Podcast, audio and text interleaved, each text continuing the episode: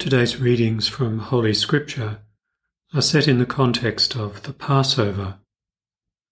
The first reading recalls the Old Covenant celebrated at Sinai following the first Passover and the Exodus.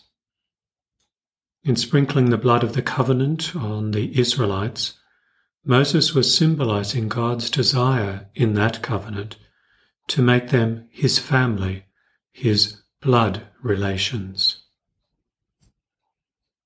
Quoting the words of Moses in today's Gospel, Jesus elevates and transforms this covenant symbol to an extraordinary reality. In the new covenant made in the blood of Christ, we truly become one with his body and blood in Holy Communion. As I was reading during the week around the topic of the Blessed Sacrament, Holy Mass, and Holy Communion, I came across a photograph taken during the Battle of Iwo Jima, which took place in February and March 1945. This was a fierce battle between the US Marines and Navy to eventually capture the heavily fortified island of Iwo Jima from the Imperial Japanese Army. Thousands of military personnel on both sides died, and tens of thousands were injured in this decisive battle that provided a stepping stone towards ending the war in the Pacific. The photograph that I saw was of Catholic American soldiers attending Holy Mass and receiving Holy Communion. Not in a military chapel, but out in the open on the battlefield. There they were, all kneeling, as the priest, obviously a military chaplain, moved among them distributing Holy Communion. It was a poignant and edifying sight to see the devotion and reverence of these men towards their Eucharistic Lord.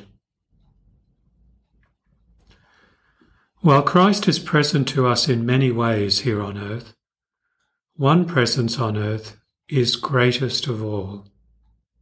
He is present most especially in the Eucharistic species. In the most blessed sacrament of the Eucharist, the body and blood, together with the soul and divinity of our Lord Jesus Christ, and therefore the whole Christ, is truly, really, and substantially contained. This presence is called real because it is Christ's presence in the fullest sense. That is to say, it is a substantial presence by which Christ, God and man, makes himself wholly and entirely present. Substance, the root of the word substantial, is an important term in Catholic theology. We could say it means the very being of someone or something.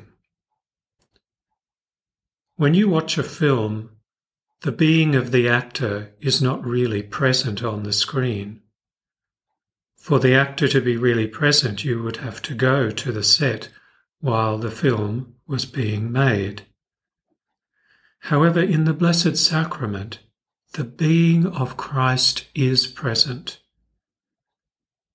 The presence of Christ in the consecrated bread and wine is not symbolic. It is real, though it is veiled by the appearance of bread and of wine. Another image may help. When a person looks into a mirror and sees his or her reflection, the appearance is exactly that of the person looking, but without any corresponding substance. In the Holy Eucharist, the substance of Christ's body and blood is present, but without the appearances.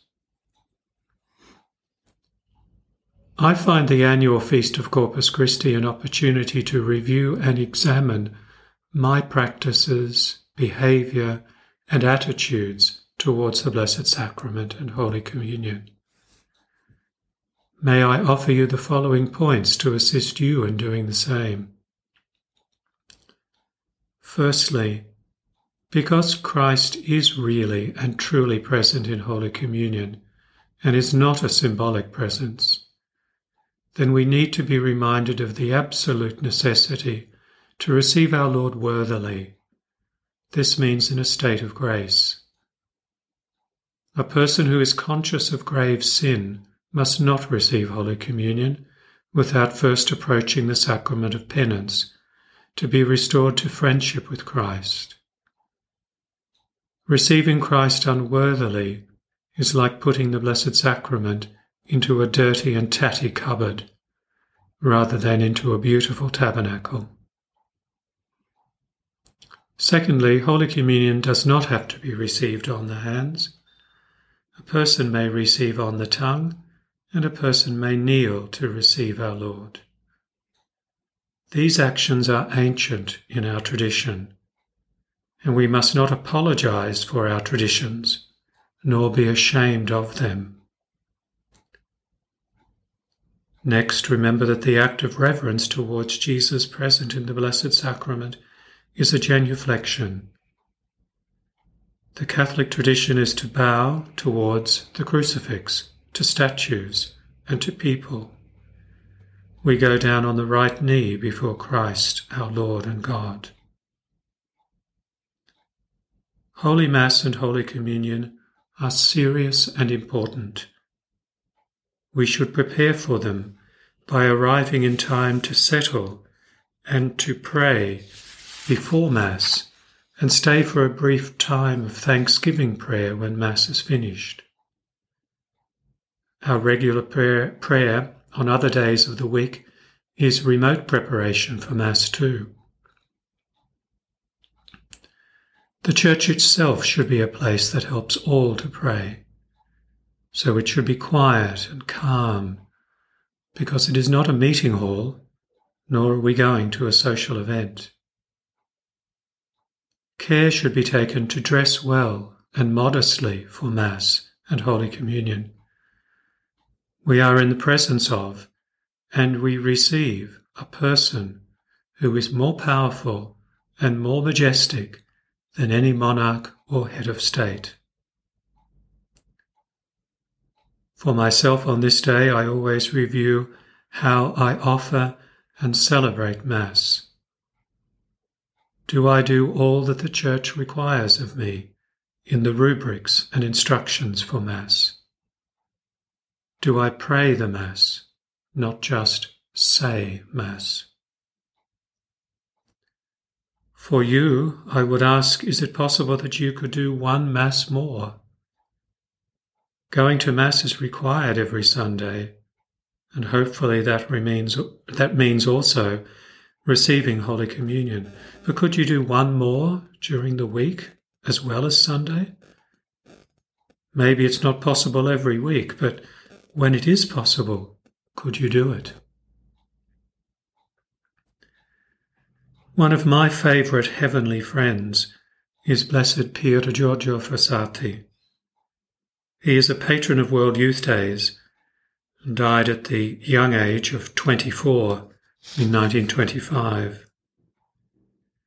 He lived a life of outstanding and astounding charity towards the poor, but also of intense love of the Blessed Sacrament.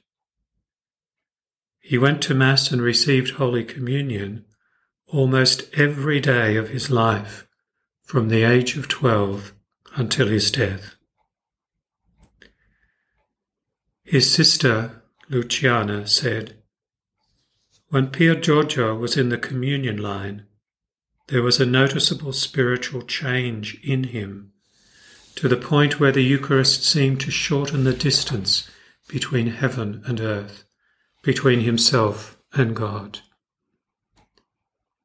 This sentiment was echoed by a woman named Ernesta Bergia, who said, We received Holy Communion while kneeling next to one another very many times, and I always noticed that he didn't seem like he was in this world anymore, but it was as if he had been transported to heaven.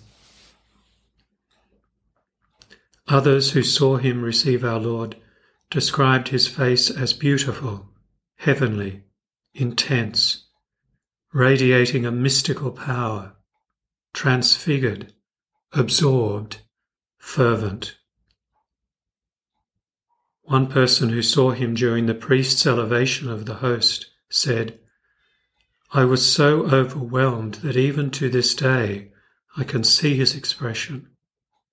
I had the feeling that at that moment he was seeing God. Oh, that we could be the same as Pier Giorgio. Like all the saints and blesseds, he had come to know the truth that we cannot live faithfully if God is only part of our lives, something bracketed away from the rest. In the end, either Christ is at the center of our lives, or myself with its unruly desires will be.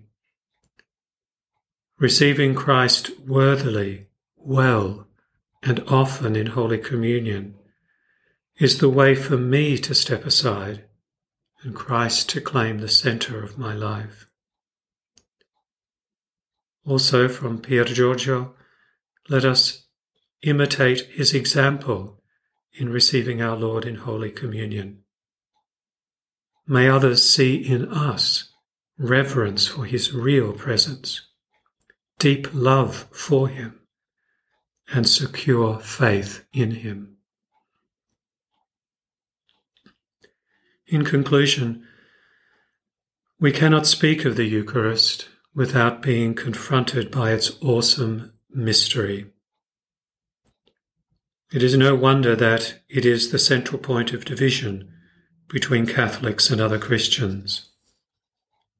As early as the second century, we have record of Christians being accused of cannibalism by the pagan Romans because they ate and drank the body and blood of Christ. Since the Protestant Reformation, many Christians stopped believing in the real presence of Jesus in the Eucharist.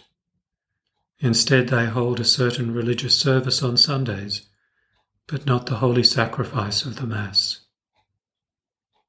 How blessed are we to have been given this great gift of Holy Mass and the body and blood of Christ in Holy Communion. May this great feast day rekindle our gratitude to Christ and inspire us to greater devotion to this sacrament of sacraments. Laudetur Jesus Christus.